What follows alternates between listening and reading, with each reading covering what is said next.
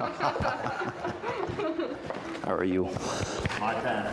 You're late. You're late as usual. Here at Modernism Gallery in downtown San Francisco, owner Martin Muller is meeting with one of his most celebrated artists, painter Mel Ramos. Together they're planning a new retrospective of Mel's work. It's the latest chapter in an almost 30-year relationship. The new ones are much bigger than these. This is the Batman. What year was that? The painting was 1962.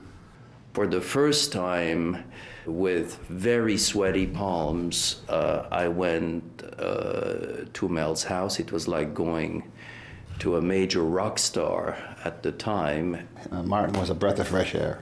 I mean, well, thank you. An honest, straight shooter. Martin loved my work. That's the key. Not loved. I do love Mel's work. That's the key. Mel Ramos came onto the California art scene in 1961. American artists like Andy Warhol, Roy Lichtenstein, and Klaus Oldenburg began making work that reflected the flashy motifs of popular culture and mass media. It was called pop art. Pop art was using objects of consumption, images derived from advertising, to critique society by way of crass mass consumerism, but also enjoying the boldness of some of those designs, the very vibrant color interactions, the composition, and allowing the viewer to think about our time through different lenses.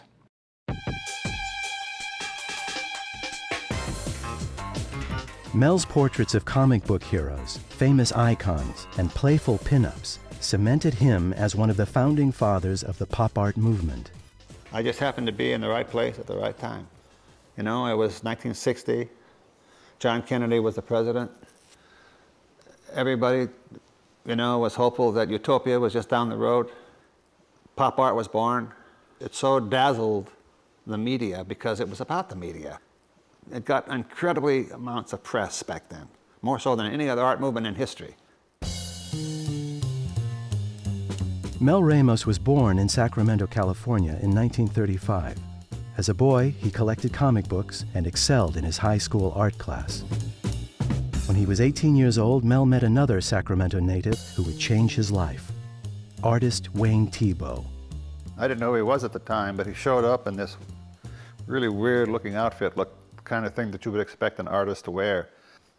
He just bowled me over. He was so articulate and crisp and clear thinking and just said all this great stuff that I decided I wanted to go to Sacramento Junior College, which was up the street from my high school, and study with this guy.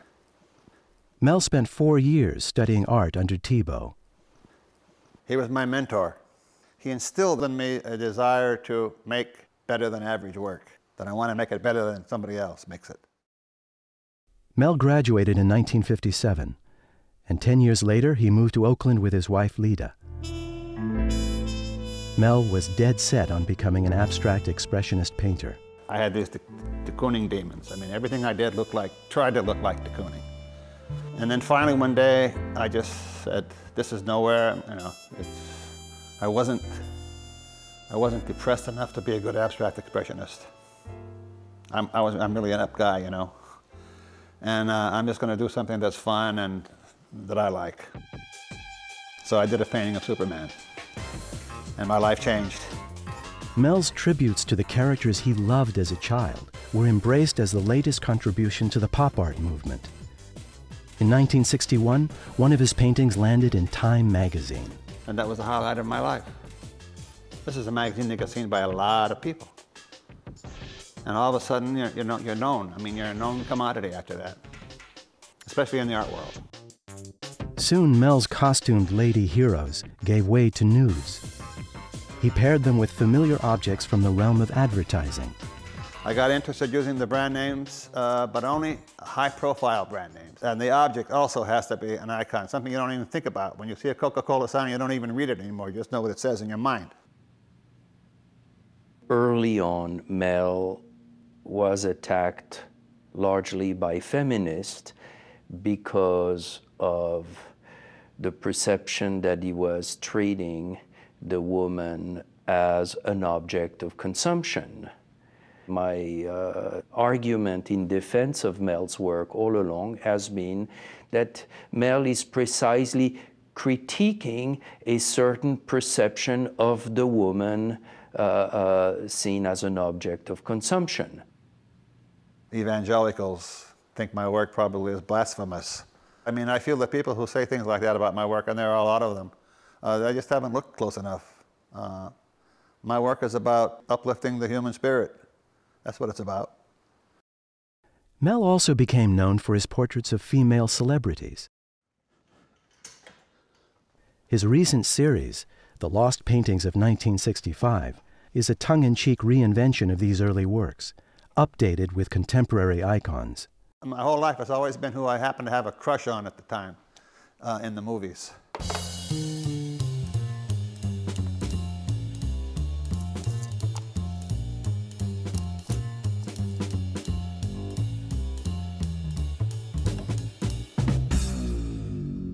First of all, I like to go with the face first. That's always very critical in my work. If the face doesn't work, then nothing works. The first layer is just generally to get the color all set, what you think is going to be the color. And then I went over the whole thing again yesterday with a dry brush. Very stiff paint and scumbling, as it's called. It's very dry, and depending upon how much pressure you put on it, you can alter the value of it from dark to light. I mean, this area here, for example, was too dark. She's a blonde, after all. And she sure looks like Scarlett Johansson, doesn't she? The public's love of all things retro has created a renaissance for Mel's work. Although he first made a name for himself more than 40 years ago, it's in the last 10 years that he's found a steady market for his art. I'm having shows everywhere. I have waiting lists for my work. Auction prices are going through the roof. I never ever expected to get past $1 million for one of my paintings, but it happened in England last year. I enjoy my work now more than ever because I can see progress. You know, I've got 40 years of work to look back on, and I can see progress. There are people who say, you know, that the early work in the 60s was your best work. But that's all about nostalgia also. That's just what they think.